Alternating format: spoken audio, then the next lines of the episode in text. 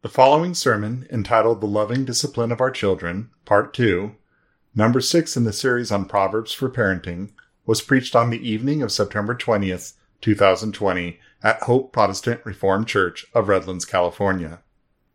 For more information, please visit our website at hopeprc.org. Let's open God's Word this evening to 1 Samuel chapter 2. 1 Samuel chapter 2, we'll begin reading at verse 12 and read through the end of the chapter. We read this in connection with tonight's sermon on Proverbs 13, verse 24. 1 Samuel chapter 2 begins by talking about Eli. Eli is the priest at this time who, in the previous context, had the interaction with godly Hannah at the temple and Hannah's prayer for a child, a prayer that was answered in the birth of Samuel. 1 Samuel chapter 2 verse 12. This is the inspired and infallible word of God. Now the sons of Eli were sons of Belial. They knew not the Lord. And the priest's custom with the people was that when any man offered sacrifice, the priest's servants came while the flesh was in seething, that is, boiling, with a flesh hook of three teeth in his hand.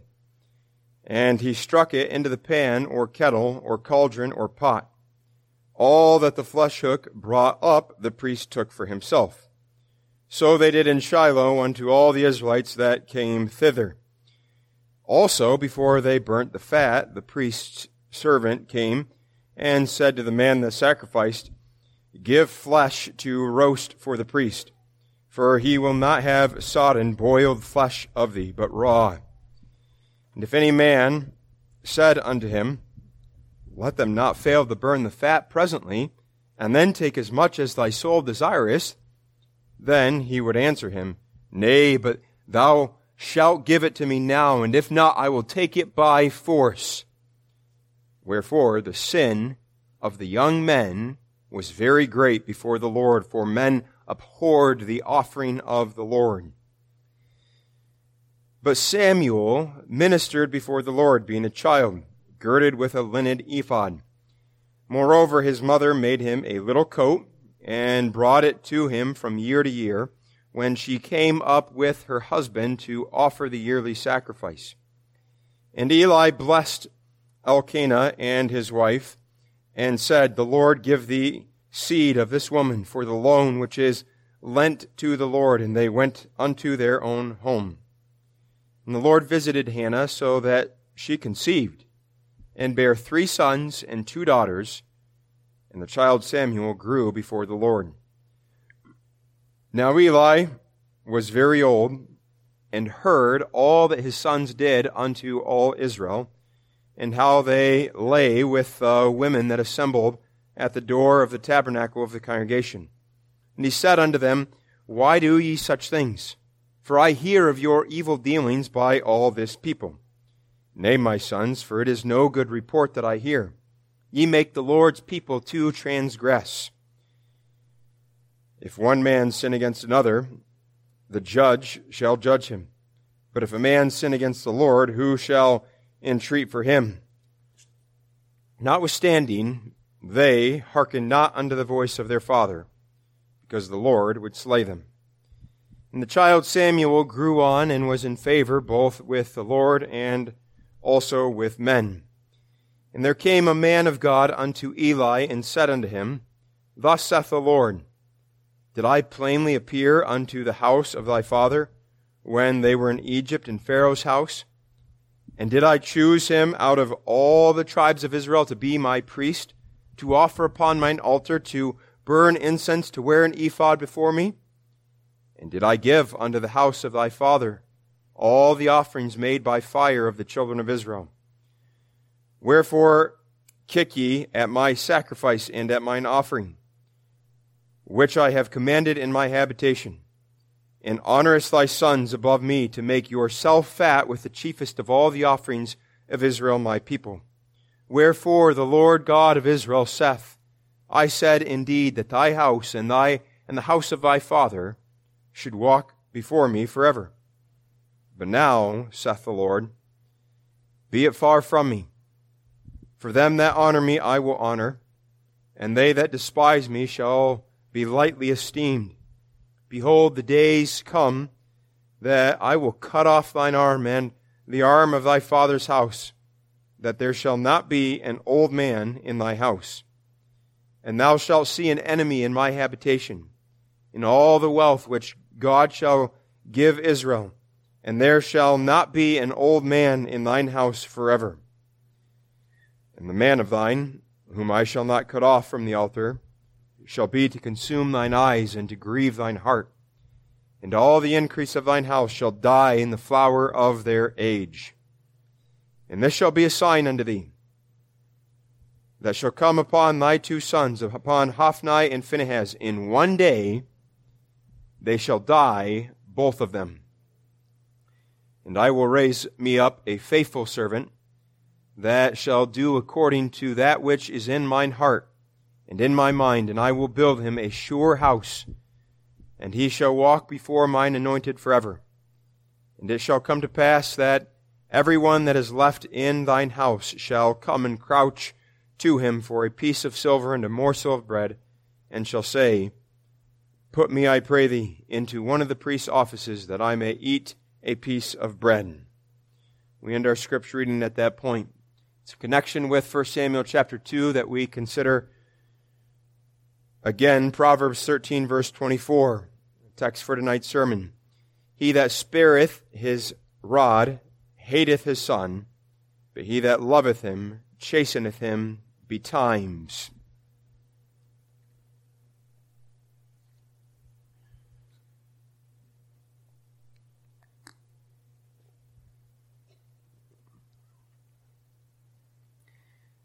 This Lord's Day, we're doing something a bit unusual in that we're having two sermons on the same passage in the same day. This morning we heard a sermon on discipline from Proverbs 13 verse 24. And now this evening we come back to that for part two of this text.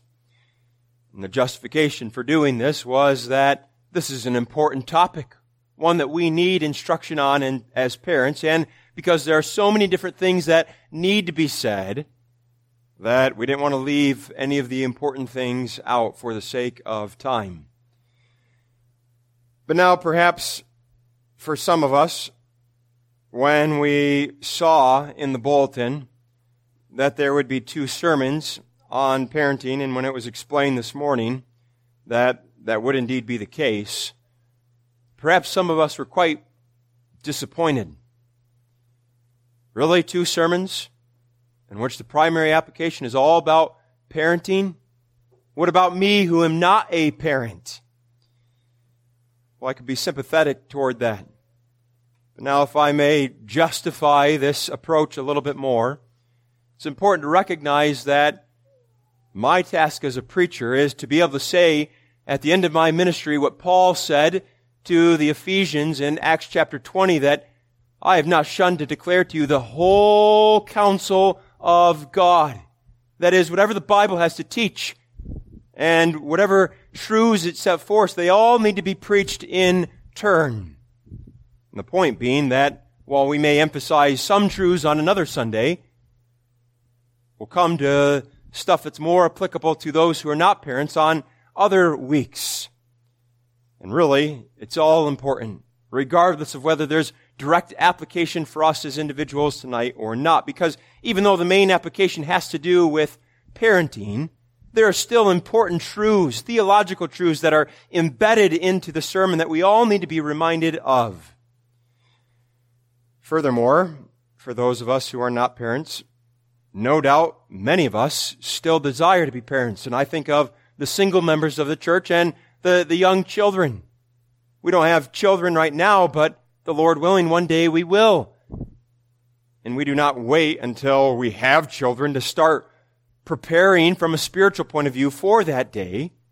But we need instruction already now, the same way that as parents, we don't wait until our children are teenagers before we begin instructing them about the importance of marrying in the Lord. The same way that we don't wait for a trial to come in our lives before we put in place a theology regarding suffering. We need to be prepared ahead of time for the, those days that come, and that includes the matter of parenting. So even if we're not parents tonight, there's still important preparation for the day, Lord willing, we will become parents. But then there are also those whose years of disciplining their children are largely behind them. The older parents, the empty nesters, nesters the, the grandparents. And for those who are in that boat, the importance of this passage is a reminder that our parents are often the ones who can give guidance and direction when it comes to this important task. The grandparents of our children are the ones who see us as parents raising our children and who can see that there's a bad habit being developed there and who can carefully, wisely give a word of instruction pointing out you don't want to go down that road of letting that child talk back to you that way, saying no to your face without ever disciplining that child. So there's an important place even for the older parents and for the grandparents and even great grandparents who are present here this evening. And so we return again to Proverbs 13 verse 24. This morning we looked at this passage by considering the main concept, the truth of discipline. And we looked at that a little bit more generally. We focused really on three words this morning. The word chastening, the word rod, and the word betimes, and almost made a point out of each one of those words. But now we come back to this passage and look at what this particular passage emphasizes and highlights regarding discipline, namely, that it's to be done as an act of love. Proverbs 13 verse 24, He that spareth his rod hateth his son, but he that loveth him chasteneth, that is, disciplines him betimes. Love stands out in this passage. But at the same time, you notice that the reverse is also true. Because not only does it say the one who loves disciplines, it also says the one who hates spares the rod. And so this evening we need to look at both of those things as really two different sides of the one and the same coin. On the one side, we have hatred and sparing the rod. And on the other side of the coin, we have the love, the love that disciplines. So this evening, let's consider Proverbs 13 verse 24 under the same theme as this morning, the loving discipline of our children. This is part two of this passage. And tonight we have two points. First, the hatred of sparing, that is sparing the rod and second, the love of disciplining. Let's begin by looking at the hatred of withholding or sparing. This passage starts out with a startling statement. He that spareth his rod hateth his son. It's quite a strong statement. Now we need to understand what is being taught here. To spare the rod is to withhold it. To refrain from disciplining our children, even when they sin, to hold back the correction that we're called to give them as parents. Now we need to see that we spare the rod any time that we allow our children to go on blatantly sinning, that we turn a blind eye to that sin, that we ignore that sin and allow them to continue. Whether that's because we simply don't feel like it, or whether that's because we're buried in our phone or in the TV. That's sparing the rod. But we're also guilty of this when we see our children sin, and all we do is glare at them. Or tell them no, but then don't follow up that no when they persist in their sinful way. We're guilty of sparing the rod. Anytime we resort simply to raising our voices, screaming at our children, supposing that if we use enough decimals, that'll finally get through to them. We also spare the rod in the times that we do perhaps administer some pain, but fail to instruct, fail to teach our children what they have done wrong when that spanking is given in isolation from the tenderness and the, the teaching that's supposed to follow. All of these ways are ways in which we might spare the rod. Now, admittedly, this is a temptation for us. A temptation for us who are parents. And maybe the temptation is because we hate to inflict any level of pain on our children. We do not like to see tears in their eyes, and thus we suppose that it's more tender, it's more loving to withhold the rod. Proverbs acknowledges this temptation in Proverbs 19, verse 18. Proverbs 19, verse 18 says, Chasten thy son while there is hope, and let not thy soul spare for his crying. We're tempted to spare for his crying. We don't like to see our children cry, and therefore we think, well, I'll ease up a little bit. I, I won't do it this time. There's a temptation. Maybe that's a temptation for some, but I think the greater temptation for more of us is to spare the rod for the sake of our own desire, peace, and ease. For as we said this morning, discipline is an event. It's a process. It's often inconvenient, inconvenient. It often requires that we set aside what we're doing to, to take the time to go and properly discipline that child, taking the time to include that instruction that must also be given.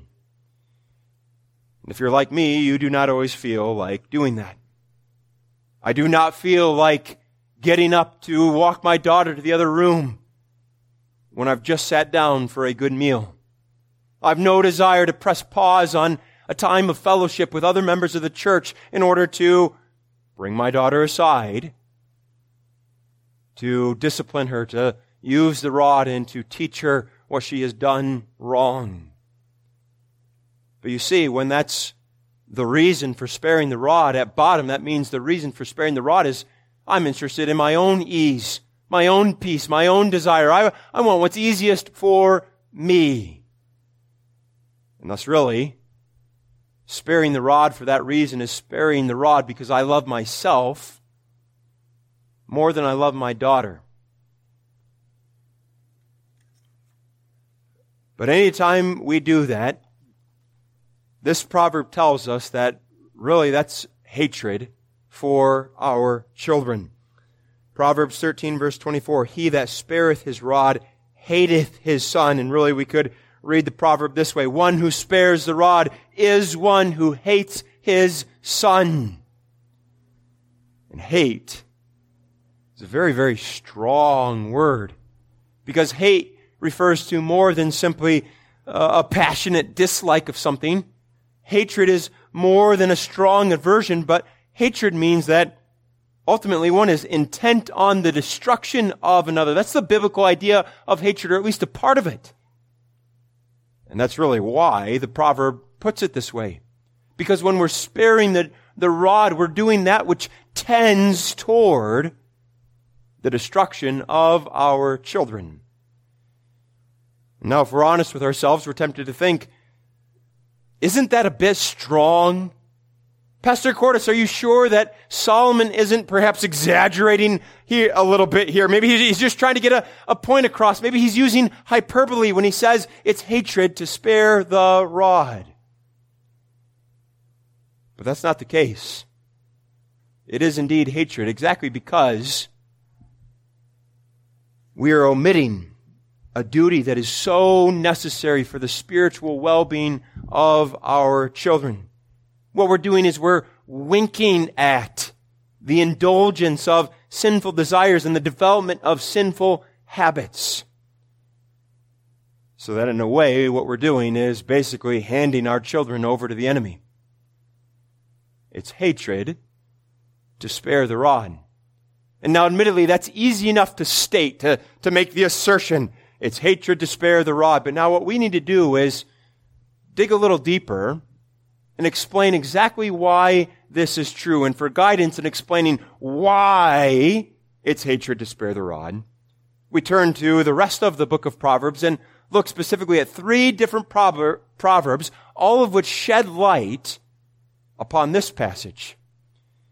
In the first place, we look at Proverbs 22 verse 15. Proverbs 22 verse 15, which tells us, foolishness is bound in the heart of a child, but the rod of correction shall drive it far from him. Why is it hatred to spare the rod? Because foolishness is bound up in the hearts of our children. And now, admittedly, maybe we tend to lose sight of that when a baby is first born, when a young daughter of the congregation is brought forward at the time of baptism. We tend to view that child as so sweet and so innocent. But it does not take all that long before the truthfulness of this proverb begins to come out in the hearts and the lives of our children. We come to see it's true. There's foolishness in their hearts. That is, there's a part of them that's committed to, that's inclined toward folly. Foolishness is characterized as a part of who they are. And this proverb tells us that that foolishness is bound up in them. It, it's tied. The, the literal idea is that of tying a knot. It's, it's clinging to them. So that the result is what we read in Genesis 8 verse 21 that the imaginations of a man's heart is evil from his youth. Now of all that's, all that is true because we along with our children are all the sons of Adam. For when Adam fell into sin, a part of his punishment was that his nature became corrupt.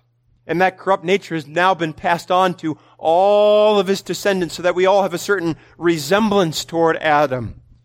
So that just as our own physical children look like us from a certain point of view, that perhaps they have our, our eyes or they have our personality, whatever it may be, all of us share in that corrupt and sinful nature of our first father, Adam, so that David said what he did in Psalm 51 that we are conceived and born in sin.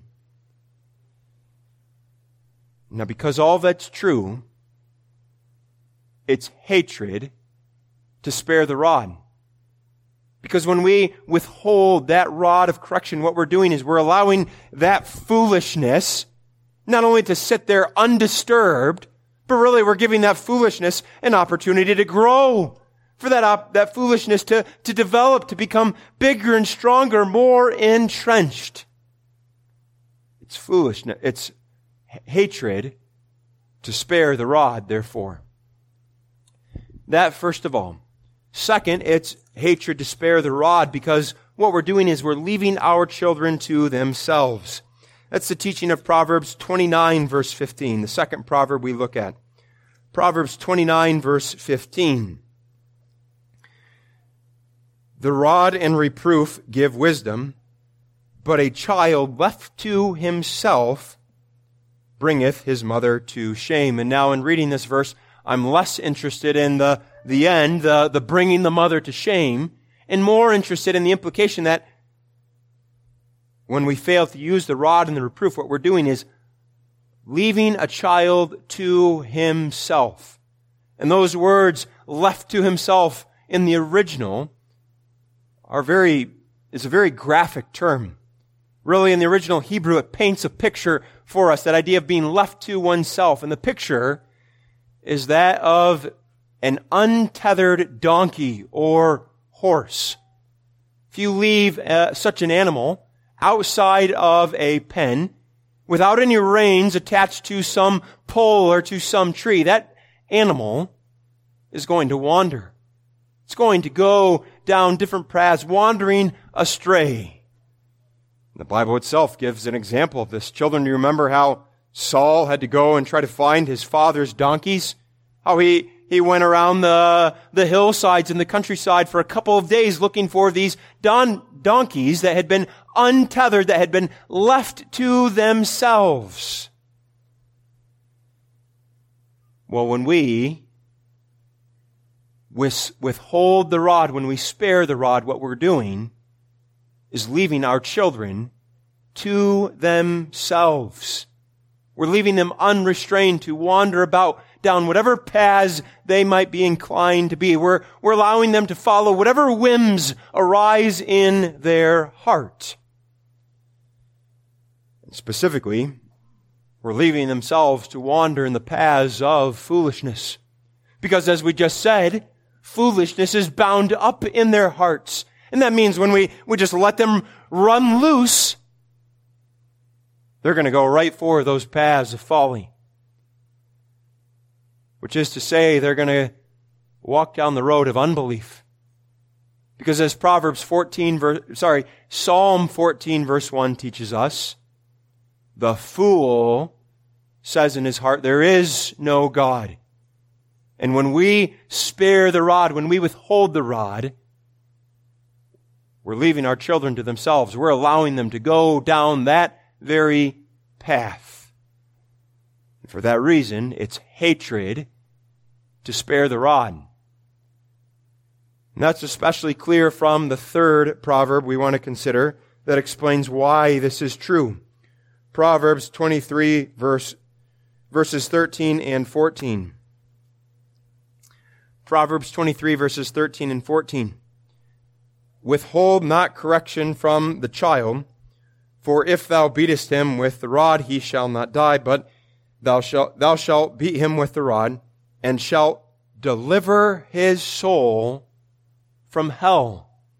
This proverb links the proper use of the rod with delivering a child's soul from hell. Now, obviously, that cannot mean that it's the rod itself that saves, and we'll have more to say about that later on.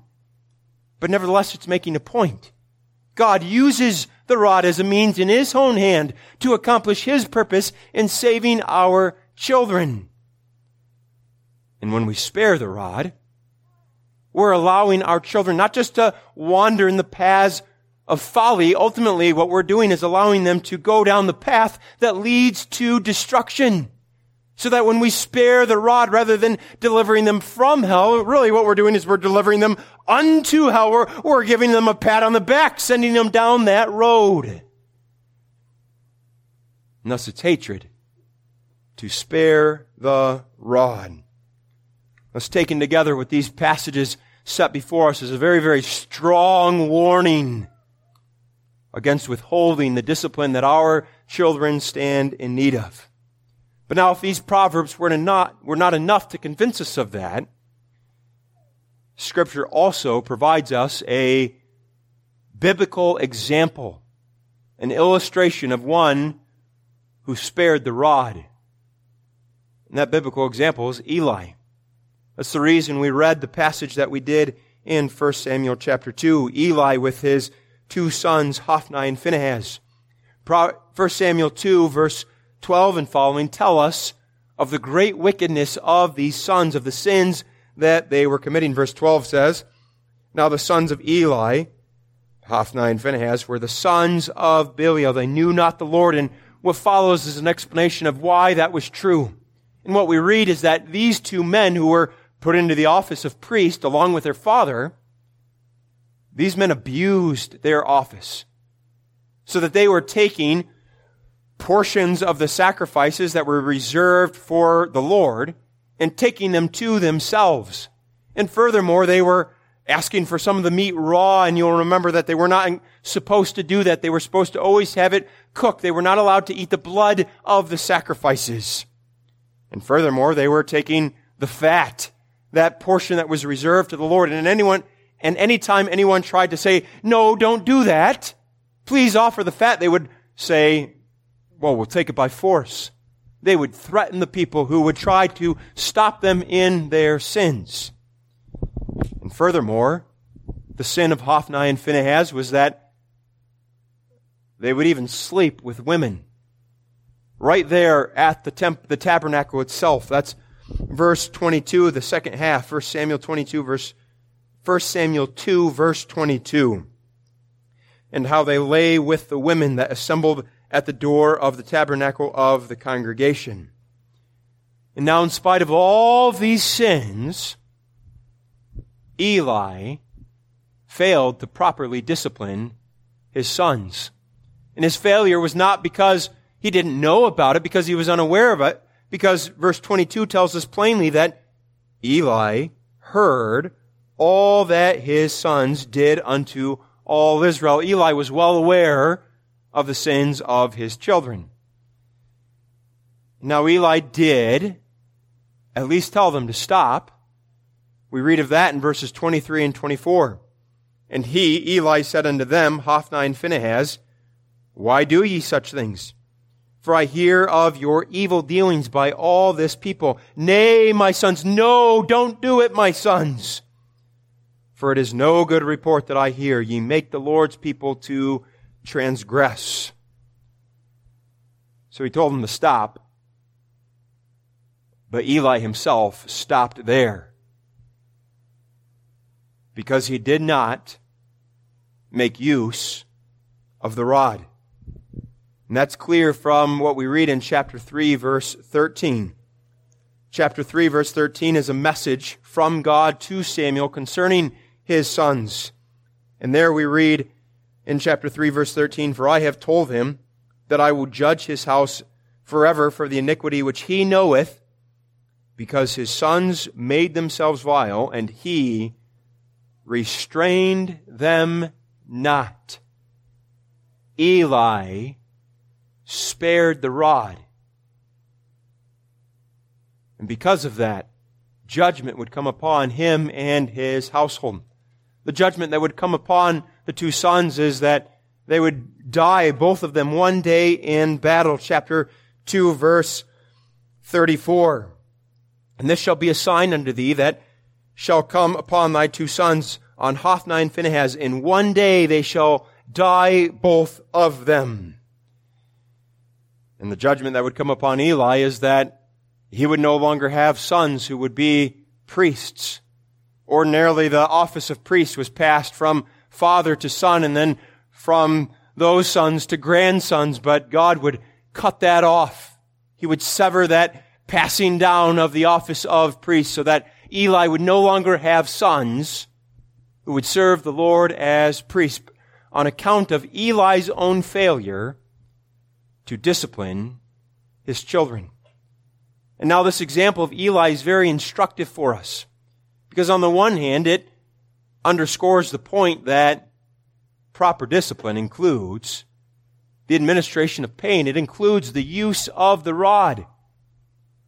Eli told them to stop. He told them to cut it out. But that's all he did. Reminding us what of a point that we have already made. That it's not sufficient to tell our children no, but that we must make use of the rod to correct them. But more importantly, what the example of Eli teaches us is the truth of this proverb. Of the spiritually ruinous consequences of sparing the rod. Because notice what 1 Samuel 2 verse 12 said concerning those sons of Eli that they knew not the Lord. Hophni and Phinehas were unbelievers. They were born with foolishness bound up in their hearts, and that foolishness was allowed to continue undisturbed. That foolishness was allowed to progress so that these sons went down the path of folly and reached the conclusion of the fool, which says, There is no God. And thus judgment came upon them, underscoring the truth that it's hatred to spare the rod. But now, before we move on from this first point, we must address potential misunderstandings and misapplications of this proverb, and I believe there are especially two. First, there must also be tonight a word of encouragement for the discouraged parent. Because no doubt, for many of us hearing this sermon, it brings to light our own shortcomings as parents. Today, as parents, we've been led to see that I'm not always faithful in this calling. There are times that I've spared the rod, or there are times that I've failed to include the instruction that needs to accompany the rod. And maybe as we hear tonight's sermon about the fact that it's hatred to do so, we're, we're becoming worked up. We're seeing our sins and we're focusing only on our sins and we're beginning to wonder, have I ruined my children?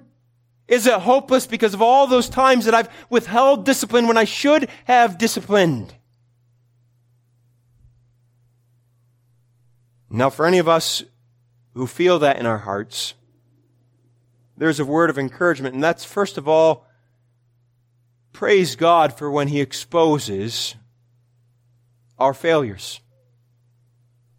It's part of the purpose of the preaching, is to show us where we have gone wrong, wrong, to show us where we have sinned in our calling as parents. And now our first impulse is not, well, I gotta do better from here on out. But the first impulse is run to the cross. Take these sins that have been laid to bear today through these sermons and bring them to the feet of Jesus Christ and say, I have sinned.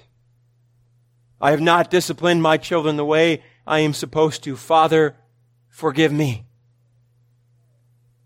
And there is forgiveness.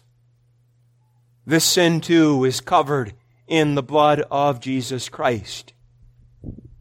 And only after we've tasted of God's forgiving grace, we then ask Him for His enabling, for His transforming grace to enable us, to empower us as parents to be faithful in this important work.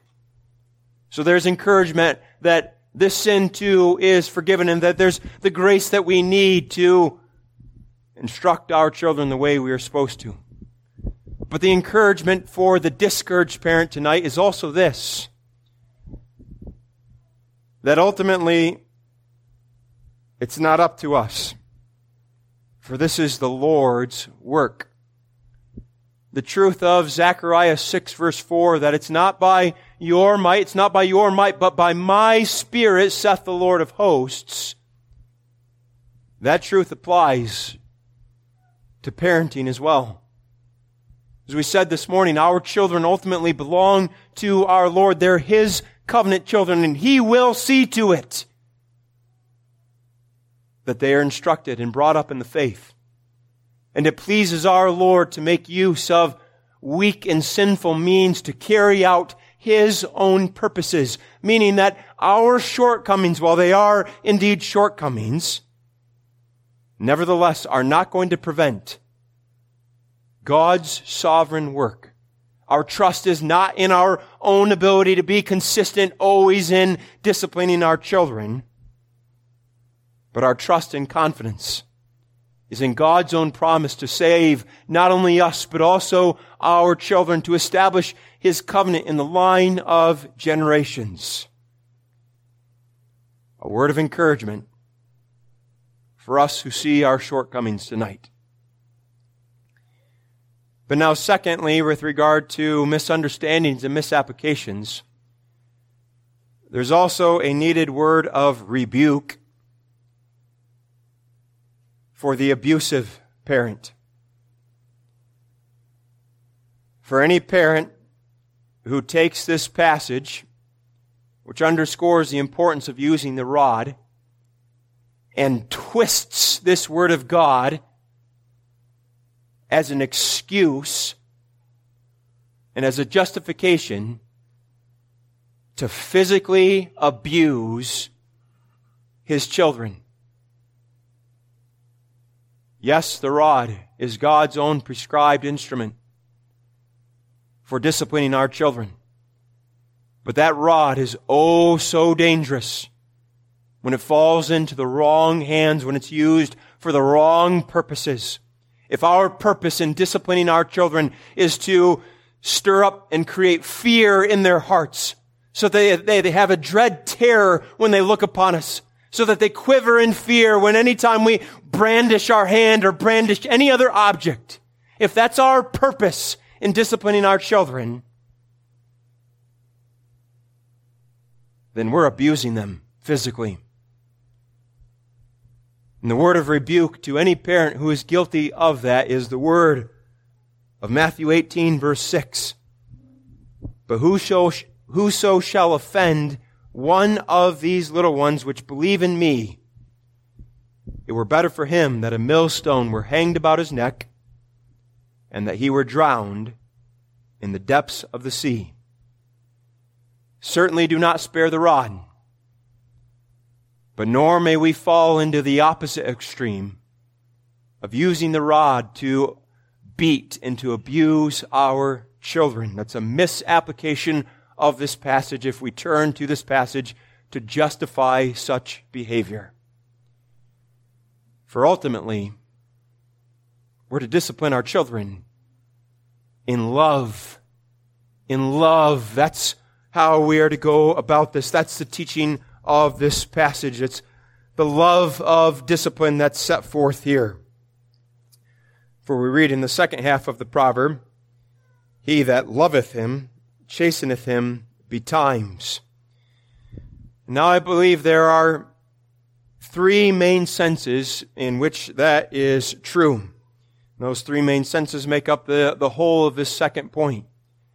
It's love to discipline our children in the sense that our discipline the, that love is the source and motive our, of our discipline. Second, love dictates the goal and the purpose of our discipline. And third, love should characterize our discipline. That is, we're to discipline in a loving manner. So let's go through each of those in turn. First, our discipline has its source in love. That is, discipline is to arise out of love. It's exactly because we love our children that we therefore discipline them. Love is the motive for disciplining our children. And we do love our children. They are dear to us. For they are the precious jewels given to us for a time to care for. They are olive plants full of strength and beauty, full of hope and promise, sweet. We love our children because we view them as those who are washed in the blood of Jesus Christ. That's the truth that we witnessed this morning in the sacrament of baptism. Baptism applied to an infant, saying that Christ died for them too. We love them, therefore.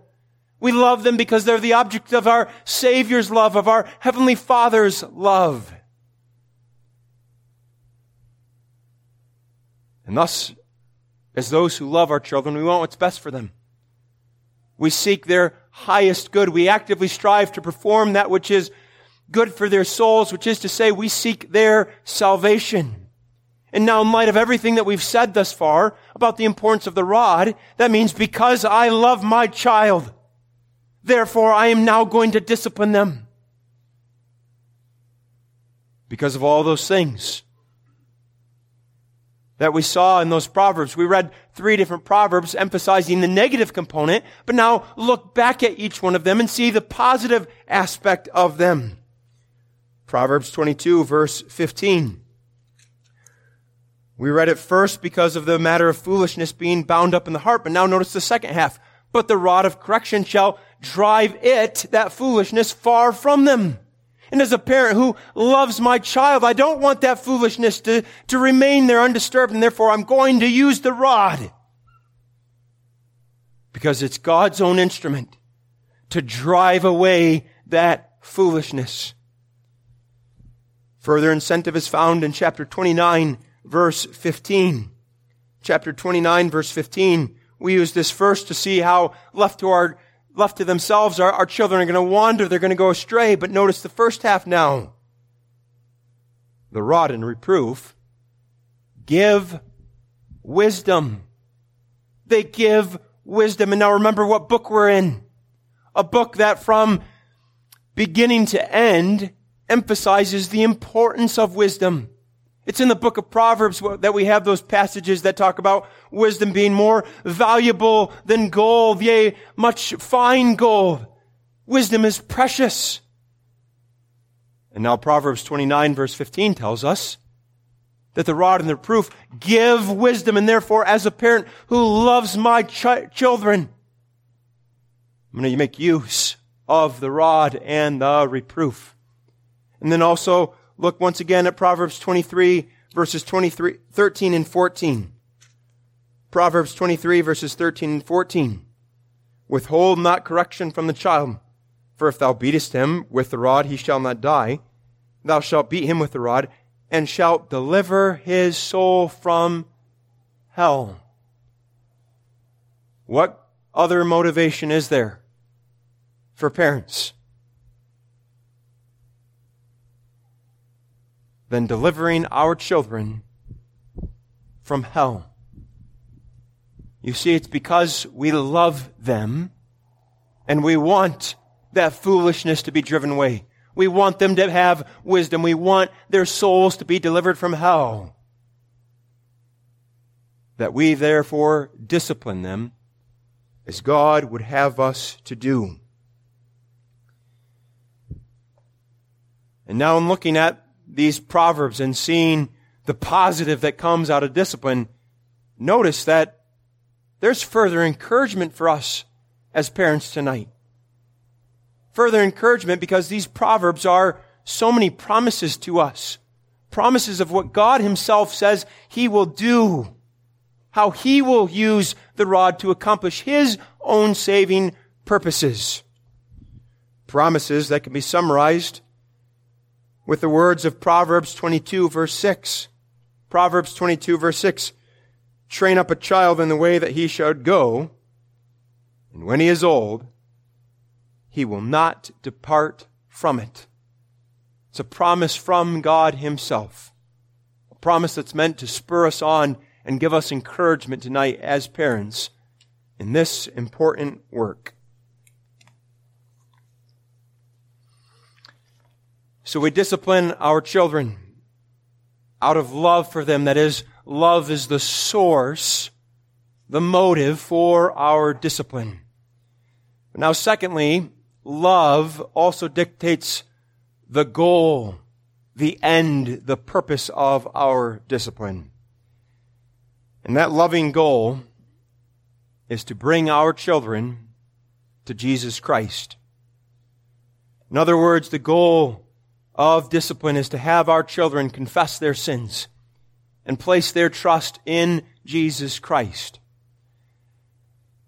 And to help us understand that, I believe it's how this works, I believe it's helpful to compare the rod, the administration of pain in discipline, to the use and to the function of the law in our salvation. The law does not save. Neither does the rod save our children. And therefore, as we make use of the rod, we must never expect of our children perfection. Our primary goal in making use of the rod is not first and foremost obedience. And if we set that as the goal, what we're doing is really we're setting ourselves up for failure, but we also run the risk of leaving the impression with our children that it's up to you and to your obedience. It's up to you to earn your salvation. And we must not leave that impression. The rod itself does not save. Instead, the rod, its purpose is to drive, to lead our children to Jesus Christ, even as the law of our God exposes our sins and points us to Jesus Christ. The rod of reproof, the rod of correction, is intended to show the wrongness of sin. It's intended to show the the painful consequences that come from sin. And therefore, what the rod of reproof is doing is pointing our children to Jesus Christ. That's the ultimate goal. That's the ultimate end and purpose of using the rod of correction. When we discipline our children, it's to help our children see the need that they have for Jesus Christ so that they too cry out for Him. Now it's the fact that the rod has this goal and this purpose that really explains those proverbs that we've gone through a number of times and all of those remarkable statements and promises. Because those promises said, those proverbs said that the rod drives away foolishness, gives wisdom, and delivers a child's soul from hell. But, and if we, we scratched our heads and, and wondered, how can that be that the rod is doing that? Well, now here we have our explanation. It's not the rod itself, but the fact that the rod is used as an instrument to bring our children to Jesus Christ. For it's Jesus Christ in Him alone who drives away foolishness from the hearts of our children. Jesus Christ is the one who gives unto them wisdom as the one who is Himself wisdom. And it's Jesus Christ who delivers the souls of our children from hell. Now, the fact that this is the goal, the loving goal and end of discipline, has implications for the instruction that we give to our children when we discipline them. Because as we said this morning, discipline, at least in the biblical sense of the word, contains two different elements. The, the administration of pain, but also instruction, teaching. And this morning we, we gave some guidance as to what that instruction should include with regard to spelling out their sin, making it very, very clear to them. But tonight, in part two, we come to the main part of that instruction. The main part of instruction that we give to our children when we discipline them must be to show them Jesus Christ. And that includes having them say sorry, Parents, make them say those words. I am sorry for my sin. But then the moment they utter those words, immediately shower them in the good news of the gospel. Point them to Jesus Christ. Set before them His saving work. Tell them the story of Jesus who died for us. And teach that child. He died for you too, my son. It's the gospel of Jesus Christ that must be at the very heart of our instruction, the very focal point of it. Because the loving goal of discipline is to bring our children to Jesus.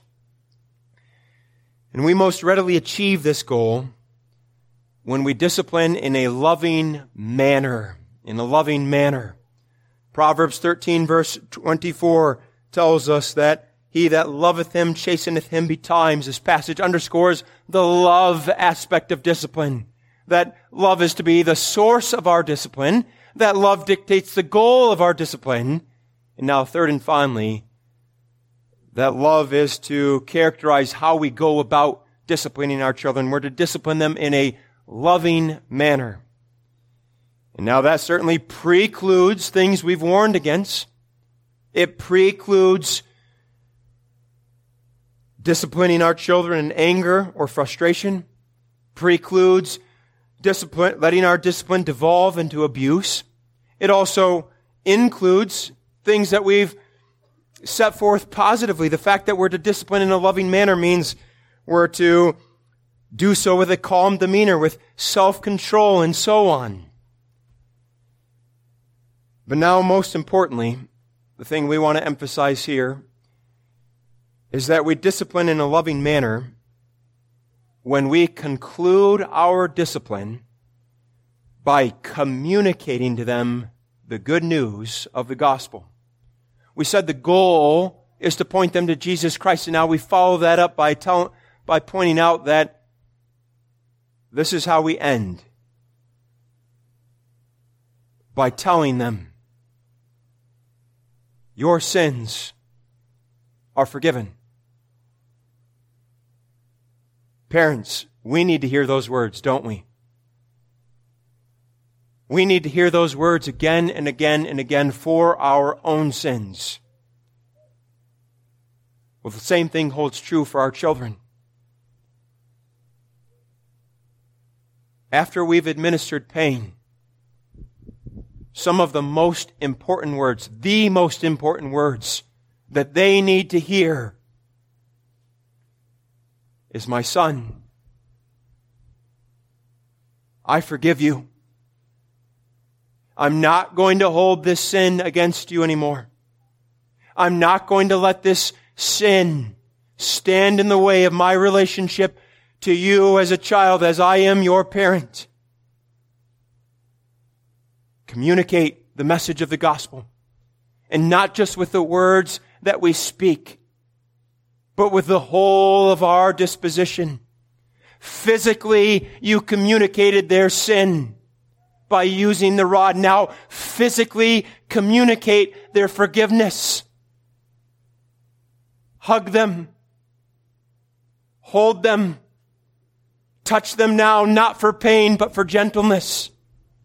Wrap them in your arms and let them feel your love for them because remember they're children. And most often those nonverbal indicators of our love are going to communicate in a far more deep, in a far more profound manner than the words that we say.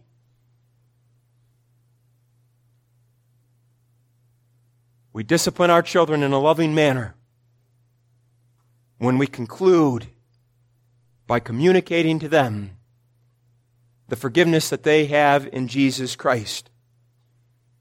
And we do all this as those who ourselves are partakers of that forgiveness. You see, it's only when we ourselves, as parents, have tasted the joy of forgiveness that we will be ready and eager to discipline our children as an act of love.